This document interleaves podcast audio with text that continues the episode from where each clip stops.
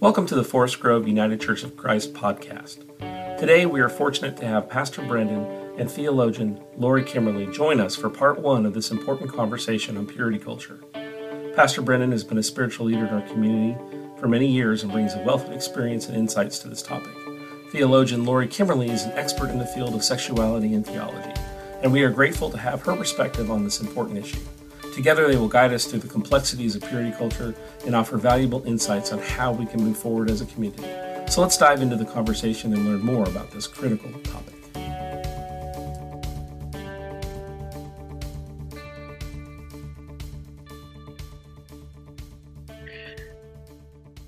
So it's my pleasure to welcome and introduce Lori Kimmerly. Lori is a feminist theologian a brilliant mind, someone who came out of an evangelical background, has been through a deconstruction process herself, and now is a spiritual counselor for people trying to connect with a spirituality that celebrates and honors the erotic as well as the divine feminine and she spends much of her time setting the record straight on what a liberatory faith and spirituality could be and could look like. And so she helps us arrive at that understanding, having survived uh, and come through a very uh, oppressive, narrow minded context. So, welcome, Lori. It's great to be here, Brendan. Thank you for having me. I, you know, this is the Forest Grove United Church of Christ podcast. The United Church of Christ is a, a liberal mainline Protestant denomination. I think many of our congregation members who grew up UCC or who or who have only been part of mainline Protestant traditions might not be aware of what purity culture is many people coming to our church from evangelical backgrounds are aware of what purity culture is. For those of us who don't know, I'd, I'd appreciate your clarifying for us. What is purity culture? Well, on the surface, purity culture is just this idea that you're supposed to wait until marriage to have sex. And I think on the surface, that doesn't seem that harmful. But what it really is, it's about shaming sex and sexuality outside of marriage and then having this really intense elevation of sex and sexuality within marriage also married with some very patriarchal understandings of what marriage is in terms of wifely submission um, husband as the leader of the home a lot of those things like that. But it is it is really about like removing your sexual self from yourself until you are married. And then this idea that once you're married, you can suddenly have a, a sexual experience.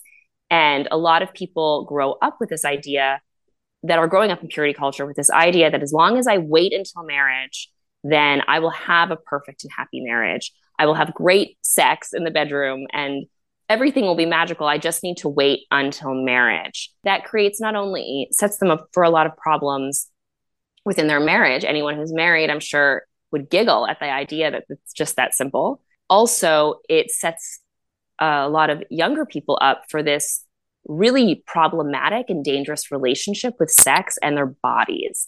And so purity culture is is a theology that really harms the relationship between sex. I know we're going to talk more about its harms. The only other thing I wanted to say is it's often coupled with a vow for purity that's either made to person's parents. Oftentimes you have girls making vows to their father that they're going to wait until marriage. Sometimes you have sons making vows to their mothers that they're going to wait until marriage. But it has a lot of emphasis on like making a promise to your parents or to God that What's you're going to hold on to your virginity of making the vow. Yeah, of a of a young girl making a vow to her father and or a young man making a vow to his mother. That seems Oedipal and bizarre to me. um, it is a little bizarre. I think in the best, like if we're looking at it with the best intentions, it's this idea that your parents are going to encourage you and support your decision to wait until marriage. I think, though, that oftentimes these vows are made when people are, you know, maybe 13, 12 or 13. They don't really understand exactly what they're promising. They don't even really understand what their sexuality is. And I think it, it um, oftentimes it really has a very controlling energy to it where people feel like like their parents are requiring this commitment or vow to them and it's not really made of their own free will but even their own full understanding of what they're promising. How does how does purity culture specifically how would you say purity culture specifically impacts women? It particularly impacts women because it set, is set up in such a heavy patriarchal structure so we already live in within patriarchy with this idea that women's bodies exist for men. This is already exists within our society, within our culture. You already have girls growing up with images of women being hypersexualized within society and having this idea that there we're sexual beings first we need to look a, a certain way first and then we're whatever else second um, a student a or our job and our position, whatever it is, we're we're that second. So you already have that structure within patriarchy in the world already. But then it's reinforcing this, especially at a young age when she's developing sexually, that that your attraction to boys, particularly when we're talking about girls who are straight, your attraction to boys is dangerous because it can lead to them wanting to have sex with you and you are vulnerable and they're very aware that they're already vulnerable because of patriarchy but it's reinforcing this idea that your body isn't yours. It belongs to your future husband. It belongs to god. And it really creates i think what we're seeing as adults who grew up with purity culture because that's the other thing. Purity culture became really popular in the 80s and 90s so now we kind of have this first wave of adults dealing with what they grew up with and i think what we've seen for a lot of women is a disassociation with their body, having difficulty being present in the bedroom when they in the bed again and this is like that's the best case scenario that they just get married they start having sex with their husband that they waited for and they just disassociate in the bedroom mm-hmm. whereas in the worst case scenario they're accepting abuse and thinking that abuse is okay because their body isn't theirs. Girls who grow to be women who don't follow purity culture and decide to rebel against it sometimes will not like still carry that idea that their body isn't theirs. so they might not really understand or participate in safe sex they might still be confused about what consent really is and that can still lead to even outside of marriage some really heavy problematic experiences in their dating life and in their relationship with their body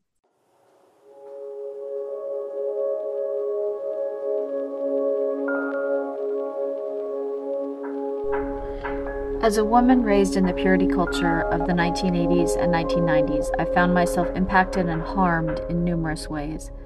I entered into dating as a teenager with my purity pledge card laminated and tucked into my wallet, but with no real idea about what sex was other than that it was bad and that I wanted to do it, and that God and my parents would be very, very mad if I did. I understood that my body was a bad, sinful thing and a temptation and a stumbling block, and that I belonged to God and someday to my husband, so I had to treat my body like a temple.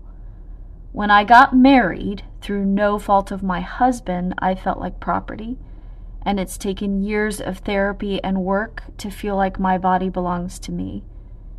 Even now, I don't wear shorts or low cut shirts, and I worry about being too visible or too friendly. There's always more healing to do, but I'm getting there, and I'm raising my children to know that their bodies belong to them and only them. Breaking that cycle is really important to me.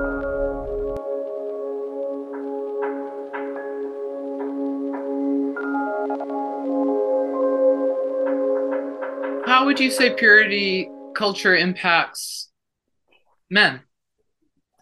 I think that's a really important question because I think we don't often discuss that. But I think what purity culture does for men is it creates I think I, I, I noticed a split for men. So I don't predominantly work with men, but I did actually interview a bunch of people about their experience in purity culture. And the most common thing that I expected from men was them to talk about how they had to get over the patriarchy that was reinforced for them that they own their wife's body or that they own a woman's body it's hers it's not hers it's theirs but what i actually discovered was that men started associating their arousal with sin. So they would be you know imagine like an 11 year old 12 year old boy who is just starting to develop sexually and he finds himself attracted to a girl that he's hanging out with at youth group and he's associating that with bad being bad and being wrong. So what uh, what has been discovered or what's kind of happening is there are couples that are getting married waiting until marriage and like he's not able to get an erection because he loves his wife and he thinks that if he's aroused by her he's he's sinning and so he's associated it so heavily with sin that he can't actually allow himself to be aroused mm-hmm. um, a lot of guilt around being sexually aroused, a lot of guilt around being attracted to women, and not really understanding that attraction to a woman doesn't send her to hell. Even if they intellectually know that, it's difficult. It, it, lives in your body. It's it's a it's a theology associated with the body, so it's a an idea associated with the body. So there's a this idea that they're wrong for that. So that's on, I think, again, like I keep saying, like on at best, because I think that those men tend to be the ones who are like, okay, there's a problem and I need to work and solve this problem. We find that these men tend to be the ones who go to therapy. They tend to really want to work on having healthier relationships. Then the other side of it is men who have this idea that's of patriarchy already existing in our culture, right? That comes back again with this idea that, oh, my wife is mine. I own her body. So she needs to listen to me. She needs to obey me. Um, when I want sex, I get sex. And this is not fair to men either, because that's just not reality. And so it's setting them up for failure in their marriages, it's setting them up for failure in their relationships with women, and it's it's really harming their understanding of how they relate to the opposite sex. And I think just like patriarchy is harming everyone, I think of purity culture as patriarchy on crack. So it's just harming to this higher degree. I can't help but consider how purity culture in- impacted me as a gay person, as a member of the LGBTQ community, even right. though I didn't grow up in a religious context that preached or promulgated purity culture, I think it seeps into the dominant culture. Right, right, it does. Whereas, even for instance, my husband at the time, uh, or my former husband at the time my partner before we were married we were living together for years we were in a loving committed partnership and uh, i don't even think gay marriage was even a legal no it was not gay marriage was not even a legal possibility when mm. i was living with my partner at the time and we were in a loving committed partnership there were people who said, "Oh, people will have a problem if that you're living together and you're not married."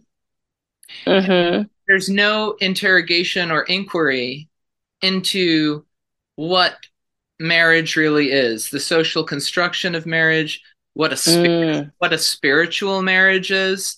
Like mm. for for me personally, and I'm not even saying that what it means to me is what it should mean to to everybody and i say that because you know i'm a pastor and sometimes people think when pastors speak they they are saying that everybody should believe what they are saying. But this is which i think is you know the patriarchy that you're talking about that we kind of need to heal from uh, collectively. F- for me though spiritual marriage is the union of you know in christian tradition during the season of Easter, we're talking a lot about Christ as the union of spirit and matter, Christ as uh, divine love incarnate in a body. And so, mm. Uh, mm. marriage with regards to intimate relations is when divine love is united with our uh, fulfillment of consensual sexual partnership. When those things are are blended uh, mm-hmm. The idea being that uh, sex, when that kind of love is present and it goes beyond sort of just uh, objectification, but mm-hmm. functions as a subject subject way of relating. That is what I would call spiritual marriage.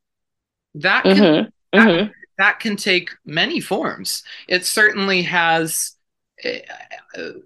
For a very long time in what in modern times we would call LGBTQ relationships, there has been that kind of spiritual marriage for a long time in LGBTQ relationships, without a right. doubt, because people people love each other and they combine love and the erotic, and I think that is actually a more deep and profound meaning when we talk about spiritual marriage. And you could go into detail about how you know when jesus talked about humanity and jerusalem being like a bridegroom uh wait a bride waiting for their their groom you know? Uh so the you know right.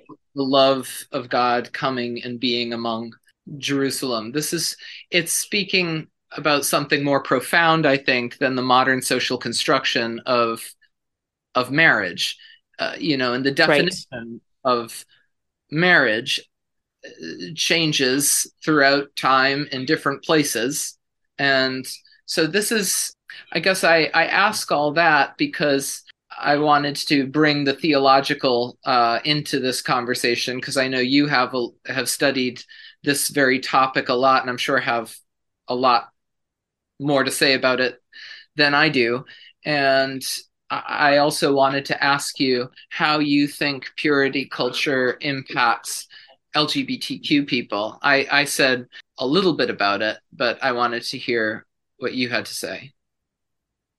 Sure. I think I think it does. I think one of the interesting things about purity culture is in a theological sense, I think it sounds kind of beautiful. Like even a lot of the things that you just said, I think a lot of people who hold to purity culture would be all about it they would say, of course, it's not the state that uh, that has a, has you being married. It's the commitment between two people that is that that's what marriage is.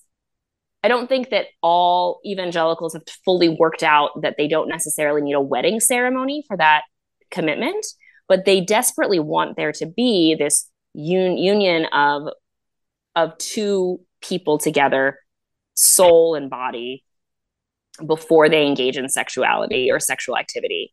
So I think that there's a theology that we can uncover from it that doesn't necessarily isn't horrific, but it what it leads into, I think, are practices and structures that can be really problematic. And I know that there's a couple other questions where I'll talk about the problems with the theology connected to it. But I think it, ult- it like really, really harms LGBTQ folk. I would say youth, but it also harms them in their adulthood as well um, because their sexuality doesn't even exist. So if boys and girls need to just shut off their sexuality, it doesn't even create space for LGBTQ kids to have a sexuality. So now imagine a 12 year old, 11 year old budding sexuality, and they realize that they're not attracted to the opposite sex, they're attracted to the same sex.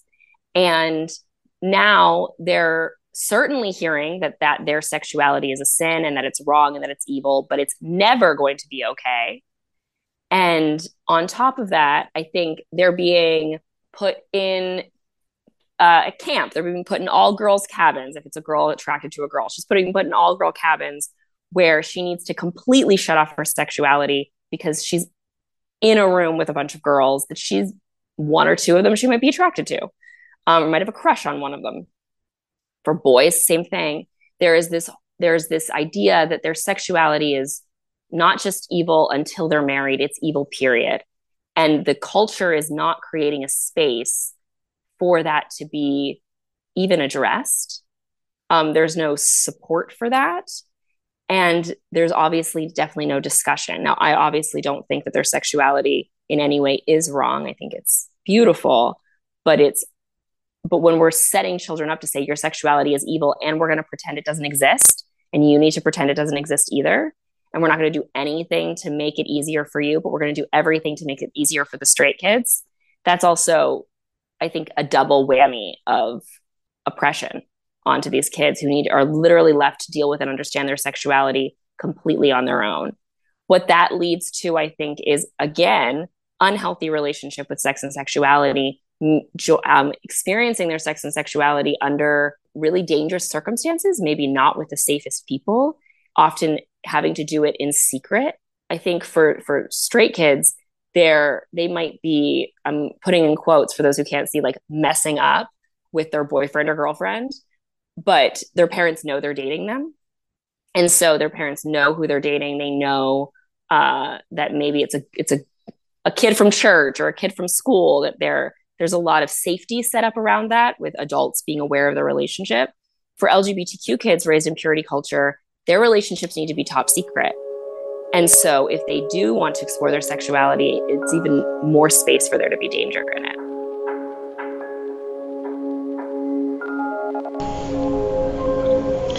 Being raised in a purity culture mindset gave me inhibitions that last to this day.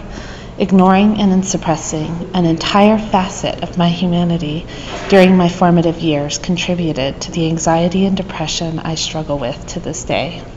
Not only did I feel this anxiety for myself, but I also felt responsible for the thoughts of the boys around me and the judgment of adults I emulated and looked up to.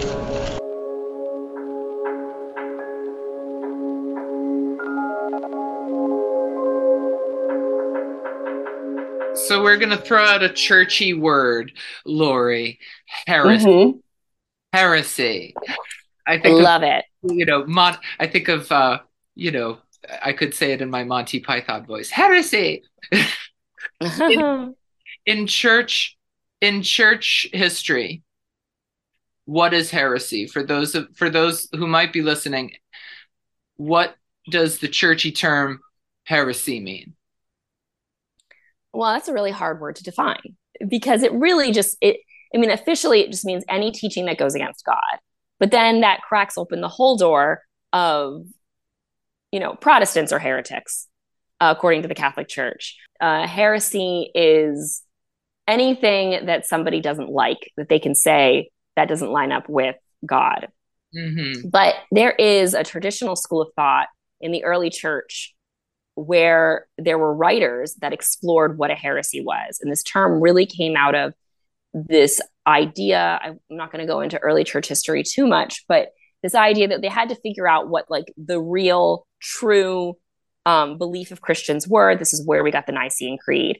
And around that time, people were writing about what a heresy is, and they were referring to certain sects of Christians as heretics because they didn't line up with essentially essentially the Nicene Creed and what eventually became the Nicene Creed. So that I think in a traditional sense a heresy is relates to those movements in the early church that didn't get the stamp of approval by the institution that was formed in the late 300s. Thank you for that brilliant answer. I'm I'm being cheeky and playful and in in asking and wondering based on the definition of heresy being something that goes against God. Mm-hmm. How might we in this podcast have the audacity to say how purity culture goes against God? How is purity culture a heresy? Well, I think it's actually an old school heresy. I actually don't even think we need to say it's against God. I mean, it is against God. I do think it's against God in a very modern, my theology type of way. But I think when we look at even the old school heresies, and when I say the old school, I mean the ones that were being discussed in the 300s, there's something really essential within all those heresies about our, us being not a body with a soul, and that our soul is holy, and that our body is sinful, but that it, we are, our body and soul are one and that that is completely holy. And it was this idea, and there's scathing reviews of movements that denied the body and a lot of really um, really being very clear that that is not what christianity is supposed to be about that the body is holy that our holiness of our body is tied into what it means to be a child of god what it means to be a follower of Christ is honoring the body. And so and honoring I think and honoring the body includes the exploration of consensual pleasure between consenting adults. Well, I'm not arguing that the early church fathers would have said that sex outside of marriage is okay. They certainly would not have been okay with that. And I don't want to give a false understanding of history. But when we go into our modern understanding of how purity culture understands sex and sexuality, they are very much saying that your body is evil, your body is sinful, your body cannot be trusted. You're, you need to protect your soul by protecting your body. And your body is only holy if you keep it pure. And the way you keep it pure is by not having sex. The, the resurrection or faith in the resurrection is not going to redeem your body. You need to redeem your body by following these rules. And that is an old school heresy. That's a heresy that goes against the Nicene Creed. In the modern context of it, I think as somebody who does believe our bodies are holy, I that's where I think what you're saying is sex between two consenting adults can be a beautiful sacred experience when we realize that our bodies are our souls when our bodies are intertwined with our divinity and it ties so much into this idea of consensually saying to someone, This is my body. Like, here is the gift of my soul. And, a lot, and two people engaging in an understanding that they're not just touching someone's body, but they're touching their soul leads so deeply into beautiful consensual sex. And I'm not just saying in a committed relationship. I think that that beautiful moment can happen as a, you know, an encounter with two people consenting one night, or it can lead to it being forever or anywhere in between. It's about it's about the understanding that you're engaging with someone's soul that I think leads to the redemption of our sex and sexuality. Thank you for listening to today's podcast. Be sure to like and subscribe to our podcast and leave your comments below. You can find Forest Grove United Church of Christ on Facebook and Instagram. Or you can email us at podcast at fgucc.org. We'd love to hear from you. Have a blessed day.